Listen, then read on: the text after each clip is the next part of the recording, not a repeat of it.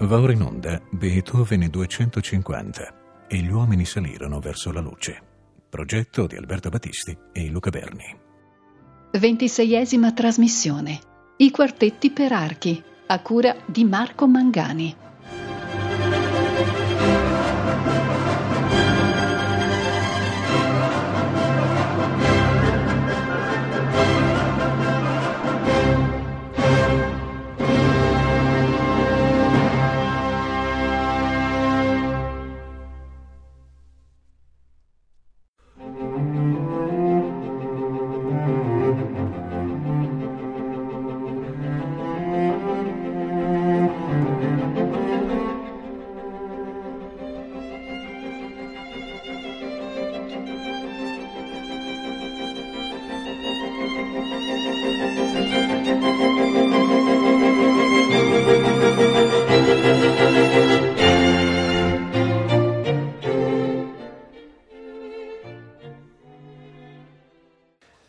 Questo tema fu la prima cosa che i contemporanei di Beethoven ascoltarono quando furono eseguiti, probabilmente all'inizio del 1807, nel palazzo del principe Lobkowitz, i suoi tre nuovi quartetti per archi, la cui composizione si era dipanata nell'arco dell'anno precedente.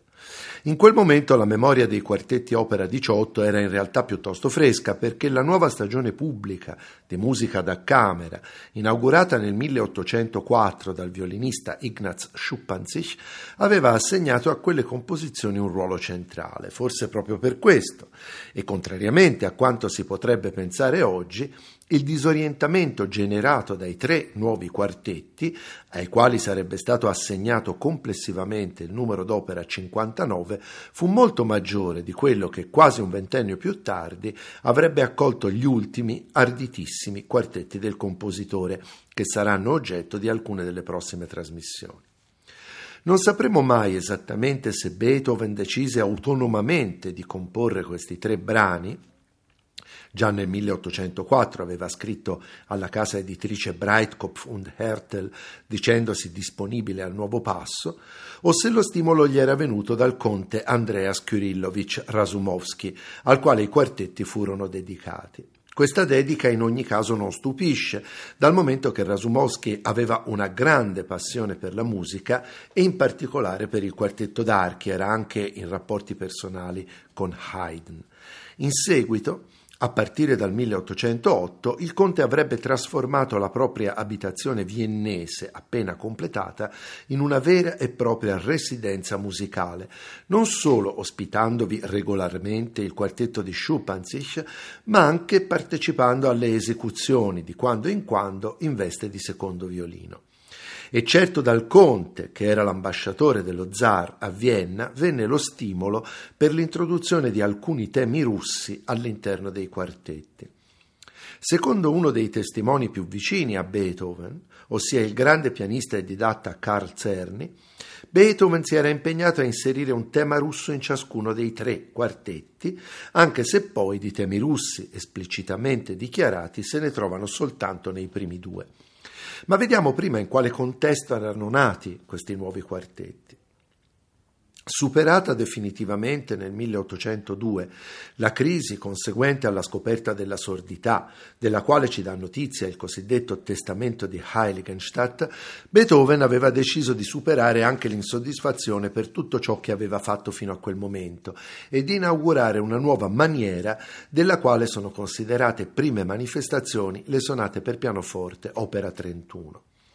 Il grande furore creativo di questa fase inizia tuttavia nel 1804, quando viene completata la terza sinfonia e si dà avvio alla composizione di quella che risulterà essere l'unica opera teatrale di Beethoven, ovvero Fidelio, che però reca ancora nelle prime due versioni, rappresentate a poca distanza tra il 1805 e il 1806, il titolo di Leonora. Questo periodo, che per ritmi di lavoro trova un analogo soltanto in quello che inizierà a partire dal 1820, si chiude sostanzialmente con la grande Accademia, ossia concerto pubblico, del 22 dicembre 1808, quando nella stessa sera vengono eseguite le sinfonie quinta e sesta, il quarto concerto per pianoforte e la fantasia corale. A questo periodo appartengono anche pagine come il concerto per violino, il triplo concerto, le sonate Opera 53, Wallstein, Opera 54 e Opera 57, Appassionata, la quarta sinfonia, la sonata per violoncello e pianoforte, Opera 69 e i due trii, Opera 70. È il periodo che viene generalmente indicato come eroico, quello che coincide con il secondo stile nella tripartizione proposta da alcuni studiosi ottocenteschi, primo fra tutti Wilhelm von Lenz. Neppure l'occupazione di Vienna da parte dei francesi nel 1805, che si concluderà definitivamente soltanto nel 1809, riesce a fermare questo momento di creatività febbrile. I quartetti Opera 59 in particolare furono composti in un lasso di tempo compreso tra la primavera e l'autunno del 1806. Buona parte del lavoro, almeno per quanto riguarda il secondo quartetto, fu condotta durante un soggiorno nell'abitazione estiva del principe Lichnowsky a Graz, oggi Radec nad Moravici, nella Repubblica Ceca. Il soggiorno si interruppe bruscamente nell'ottobre quando il principe impose a Beethoven di suonare per alcuni ufficiali francesi, uno dei quali avrebbe insultato il compositore inducendolo a litigare con Lichnowsky e a far ritorno nella capitale. Dopo quell'episodio, i rapporti tra Beethoven e il principe risultarono irrimediabilmente compromessi. Entro il febbraio del 1807 i nuovi quartetti erano stati certamente eseguiti, dal momento che il 27 di quel mese il corrispondente da Vienna della rivista di Lipsia Allgemeine Musikalische Zeitung comunicava di averli ascoltati. L'interesse di quella rivista non era del resto casuale, dal momento che a pubblicarla era la stessa Breitkopf und Hertel alla quale Beethoven aveva promesso i quartetti tre anni prima. La casa editrice doveva aver colto che, a dispetto dell'iniziale delusione, i quartetti avevano davanti un luminoso futuro, tanto che il 5 maggio 1807 comparve sulla Allgemeine Musikalische Zeitung la seguente notizia. A Vienna i nuovissimi quartetti di Beethoven, difficili ma di grande valore, piacciono sempre di più. Gli appassionati sperano di vederli presto pubblicati.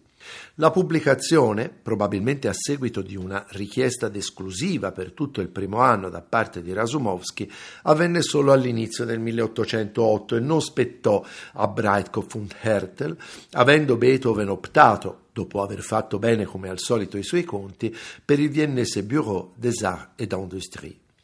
Torniamo però alla reazione dei contemporanei. L'opera 18 era apparsa come il lavoro quartettistico di un autore originale e innovativo che si muoveva con grande libertà all'interno delle coordinate stilistiche del quartetto settecentesco, assai meno strette in realtà di quanto solitamente si pensi. L'opera 59, al contrario, fu accolta inizialmente come un gesto di creatività gratuita. Secondo un aneddoto narrato dal biografo statunitense Alexander Willock Thayer, il violinista Felix Radicati avrebbe detto in faccia a Beethoven che i suoi quartetti opera 59 non erano musica, guadagnandosi così una risposta urticante: non sono per te, sono per i posteri. Lo stesso Carl Czerny, peraltro, racconta che quando Schuppanzich eseguì per la prima volta coi suoi musicisti il quartetto opera 59 numero 1, tutti si misero a ridere, credendo che Beethoven avesse voluto scherzare e che questo non fosse affatto il quartetto che aveva promesso loro. Quello che si percepiva, sia pure in negativo, era che ormai Beethoven non si muoveva più all'interno di uno stile, ma stava creando una propria maniera e in questo senso non c'è dubbio che Beethoven stesse agendo da artista romantico.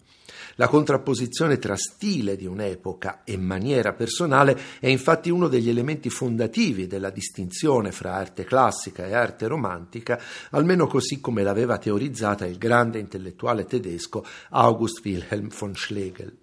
Già nel primo movimento del primo quartetto Beethoven rinunciava a tutta una serie di convenzioni di scrittura tipiche della musica strumentale settecentesca, prima tra tutte la ripetizione integrale dell'esposizione del materiale tematico che precedeva di norma l'avvio della sezione dello sviluppo.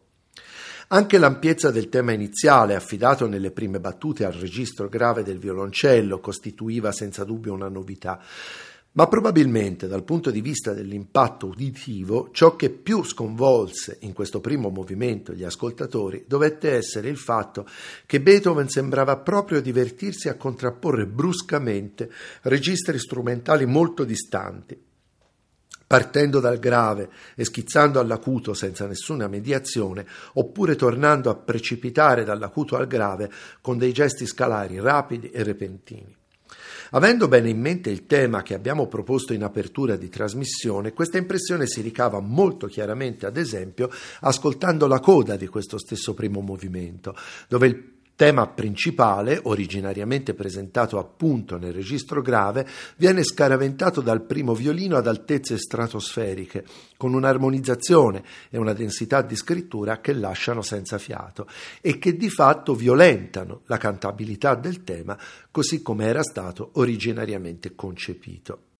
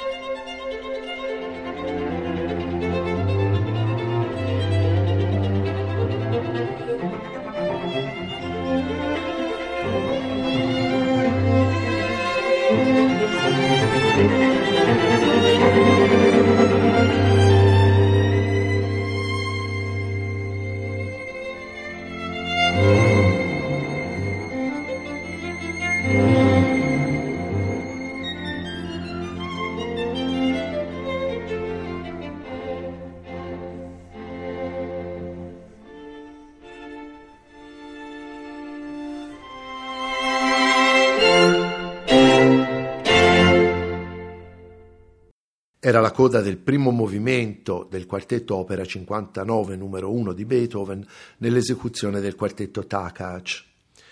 E di una gratuità tutta romantica dovette apparire soprattutto lo scherzo, che in questo primo quartetto dell'opera 59 occupa il secondo posto, cosa di per sé certamente non nuova, ma insolita per le abitudini di Beethoven fino a quel momento. Il brano abbandona infatti totalmente la tradizionale disposizione formale dei minuetti e degli scherzi con il trio al centro, una disposizione alla quale Beethoven non aveva rinunciato neppure nel per altri versi audacissimo scherzo della terza sinfonia. A un primo ascolto, ma occorre dire anche a una prima lettura, lo scherzo del quartetto opera 59 numero 1 appare proprio come l'avvicendarsi, senza alcun criterio, di una nutrita serie di motivi frammentari e che esso sia apparso sconvolgente e addirittura insopportabile agli ascoltatori del tempo lo rivela un altro aneddoto raccontato dal teorico dei tre stili beethoveniani Wilhelm von Lenz, secondo il quale il violinista Bernard Romberg, dopo aver preso parte a un'esecuzione del quartetto, avrebbe calpestato furibondo proprio la parte dello scherzo. Romantica senza dubbio questa frammentarietà di superficie. La dignità artistica del frammento è infatti un'altra delle grandi rivendicazioni dell'estetica romantica in autori come Johann Gottfried Herder o degli stessi fratelli Schlegel. Prima però di giungere a delle conclusioni affrettate, cerchiamo di farci impressionare da questo scherzo proprio nello stesso modo in cui ne furono impressionati i contemporanei di Beethoven. Ascoltiamolo dunque per intero nell'esecuzione ritmicamente coinvolgente del quartetto Takacs.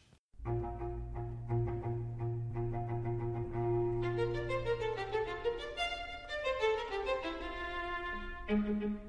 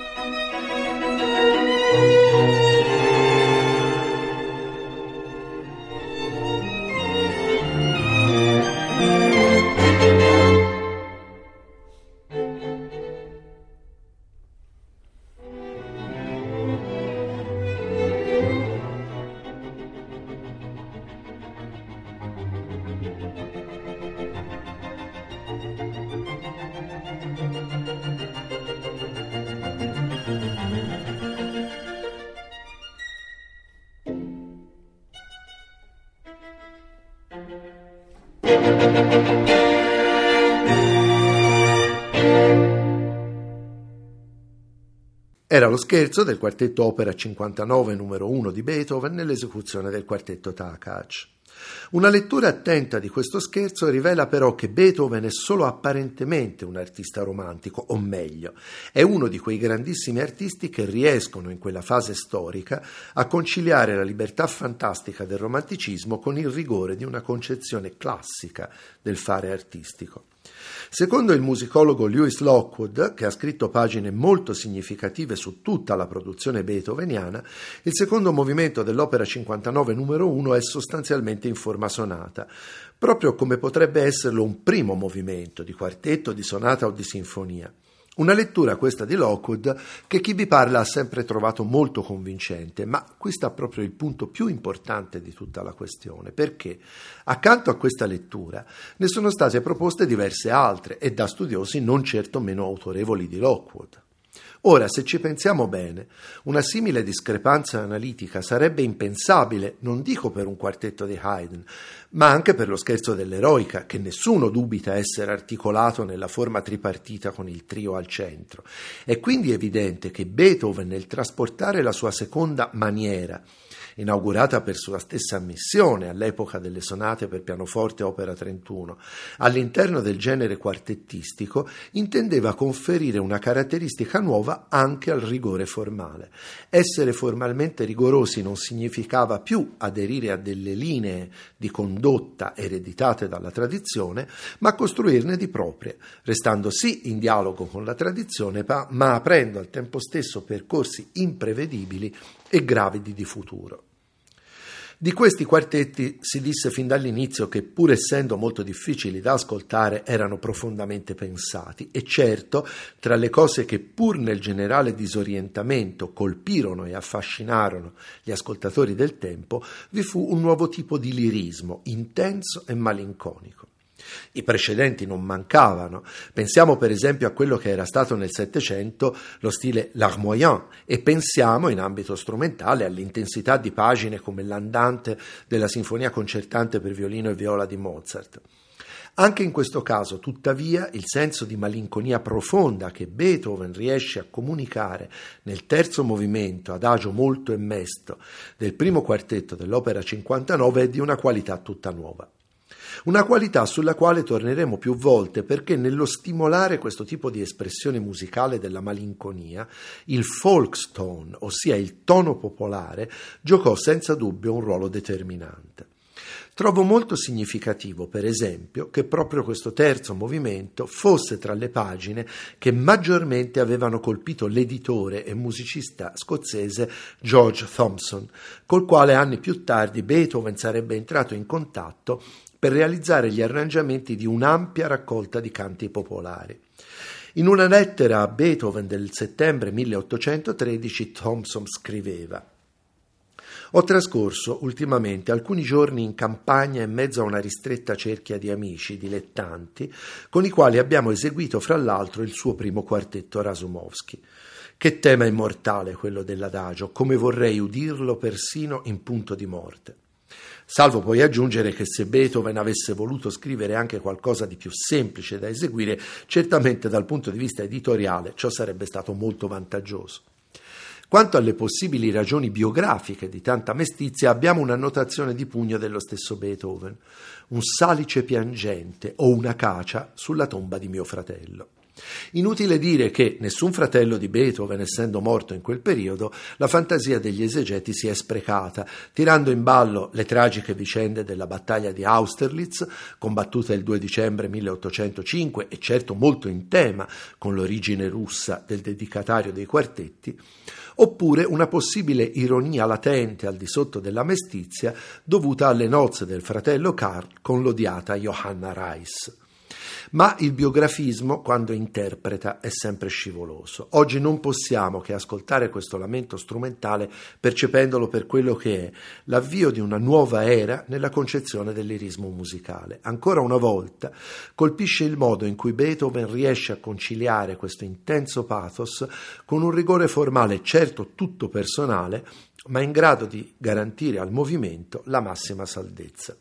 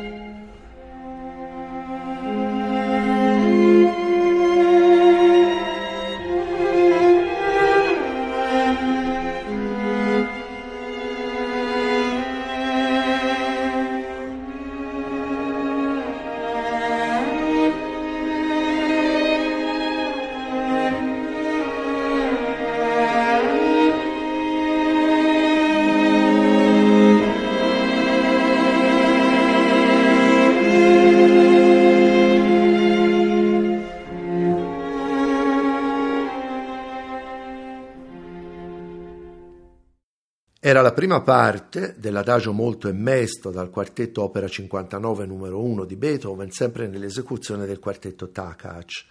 Un altro aspetto molto importante dei quartetti opera 59 è che essi, a dispetto della prima esecuzione in forma privata, costituiscono il primo ciclo di quartetti espressamente concepito fin dall'inizio per dei concerti pubblici, anziché per l'ambiente cameristico e amatoriale. Questo probabilmente spiega perché all'interno di questi quartetti troviamo più di un gesto di natura sinfonica, il che non significa affatto, come qualcuno ha sostenuto, che lo stile sinfonico sopravanzi in questi quartetti la raffinatezza di gusto tipica della musica da camera. Certamente però un tipico gesto rivolto al pubblico è il modo plateale e accattivante con il quale viene introdotto il tema russo in questo primo quartetto, ovvero collegando direttamente l'adagio al finale, che proprio con quel tema si apre, attraverso una cadenza del primo violino. Affidare al primo violino un passaggio di bravura all'interno del quartetto rimandava a un genere molto di moda, quello del cosiddetto quatuor brillant, un tipo di quartetto che si risolveva sostanzialmente in un concerto da camera per il primo violino e dove gli altri tre strumenti ad arco svolgevano il ruolo dell'orchestra.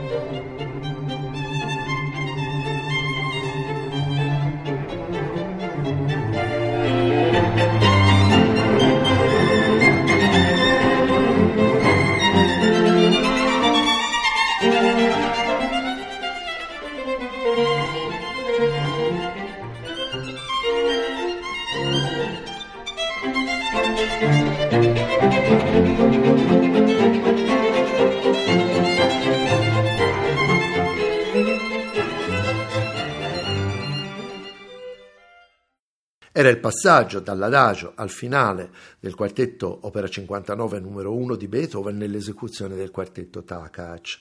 Collegare un movimento al successivo senza soluzione di continuità diverrà poi un tratto stilistico o diremmo meglio di maniera distintivo di Beethoven. Basti pensare, solo per fare degli esempi, alle sinfonie quinta e sesta, alla sonata per violoncello opera 69 e ad alcuni momenti degli ultimi quartetti. Intanto però Dell'efficacia retorica di quel gesto Beethoven si ricordò nel concerto per violino opera 61, completato subito dopo i quartetti Rasumowski, dove ovviamente l'impegno virtuosistico richiesto al solista è molto maggiore. Anche in questo caso, tuttavia, il collegamento serve a introdurre un tema dal chiaro sapore popolareggiante.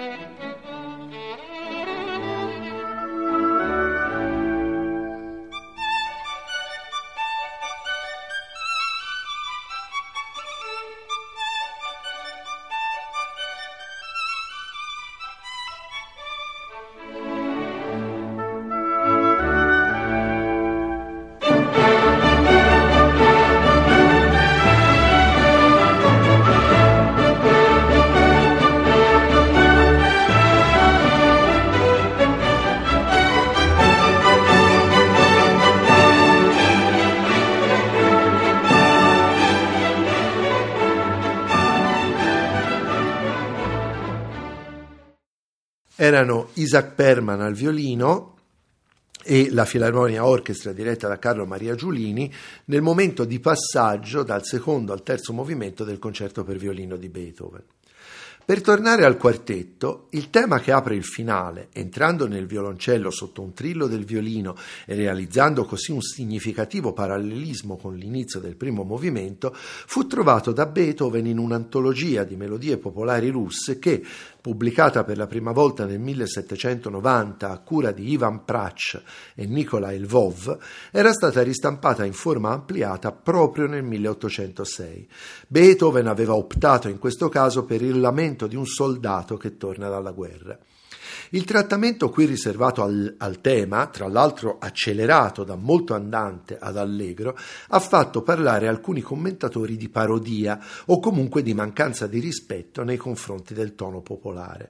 Questo atteggiamento era iniziato già in pieno Ottocento, così si era espresso per esempio Alexandr Ublishev nel 1857.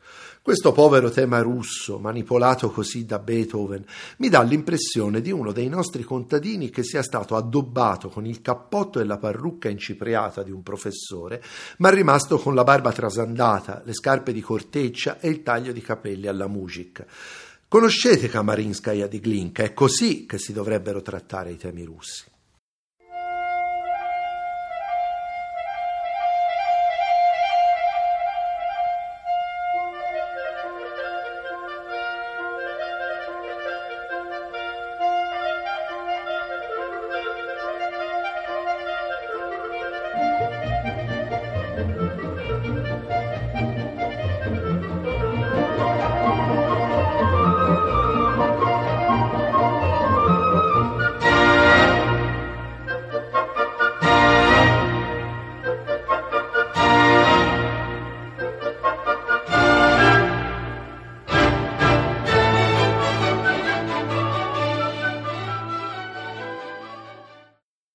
Era un passo dalla fantasia su temi russi Kamarinskaya di Mikhail Glinka nell'esecuzione della Pittsburgh Symphony Orchestra diretta da William Steinberg. Dall'ascolto del passo di Glinka risulta evidente che ciò che disturbava Ublishev non era tanto il fatto che Beethoven avesse accelerato il tema originale, quanto piuttosto che lo avesse sottoposto a una serie di sviluppi tipici del suo proprio linguaggio, anziché limitarsi a ripeterlo in varie fogge.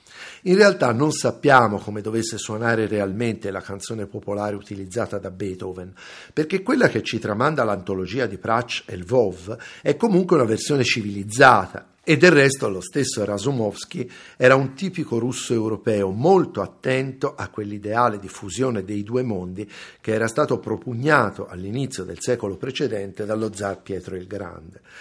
D'altra parte, proprio gli arrangiamenti realizzati anni dopo per Thompson dimostrano che Beethoven non aveva nessun problema con la malinconia del tono popolare russo, che anzi, come dicevo, fu probabilmente una delle sue principali fonti di ispirazione. A riprova di ciò vi propongo l'ascolto di una melodia cosacca, ancora un soldato, questa volta costretto dalla guerra a separarsi dall'amata, nella quale l'introduzione, la coda e le parti di accompagnamento, scritte per violino, violoncello e pianoforte da Beethoven, dimostrano una sensibilità straordinaria per questo particolare tipo di pensiero melodico.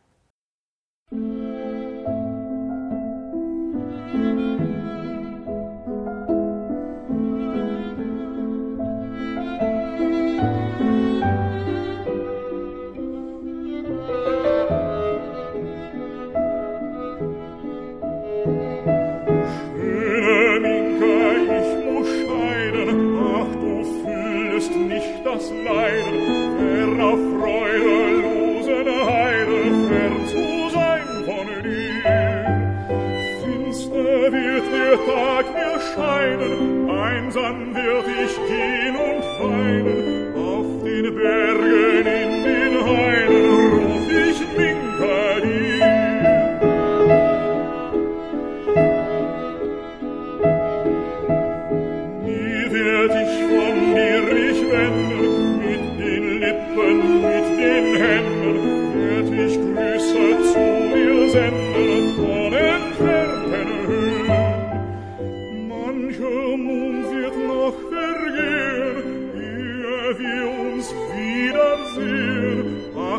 nimm mein letztes Lehen, bleib mir treu und schön.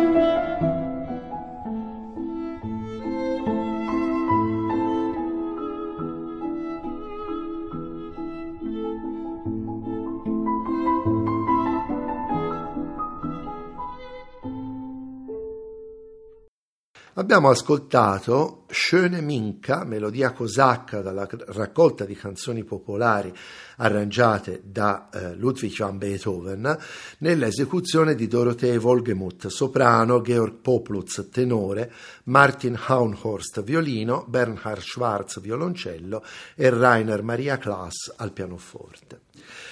La cosa più importante da dire a questo proposito è che, come non andiamo a chiedere a Ravel se abbia fatto del vero jazz nel finale del concerto per pianoforte o a Debussy se abbia fatto del vero ragtime nel suo Gollywoods Cakewalk, così non dobbiamo chiedere a Beethoven se abbia fatto del vero folklore russo nel finale del suo quartetto opera 59 numero 1.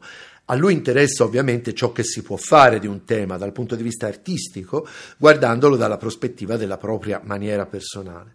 Ancora una volta è lo sfruttamento dell'ampiezza dei registri, consentita dal quartetto d'archi, a costituire la cifra più vistosa del trattamento di questo tema da parte di Beethoven.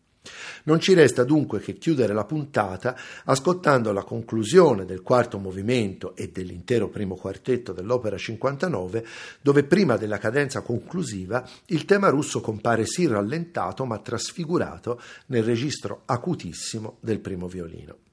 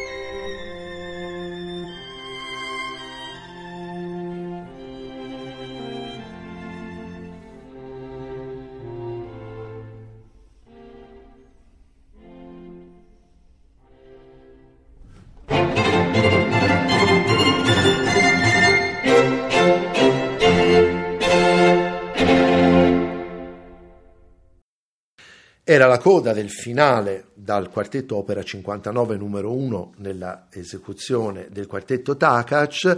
Con questo ascolto si chiude eh, questa trasmissione. Io saluto tutti gli amici di Rete Toscana Classica raccomandando di non spengere la radio e non cambiare canale perché quello che vi aspetta è l'esecuzione sublime del quartetto opera 59 numero 1 di Beethoven da parte del quartetto italiano. Buon ascolto.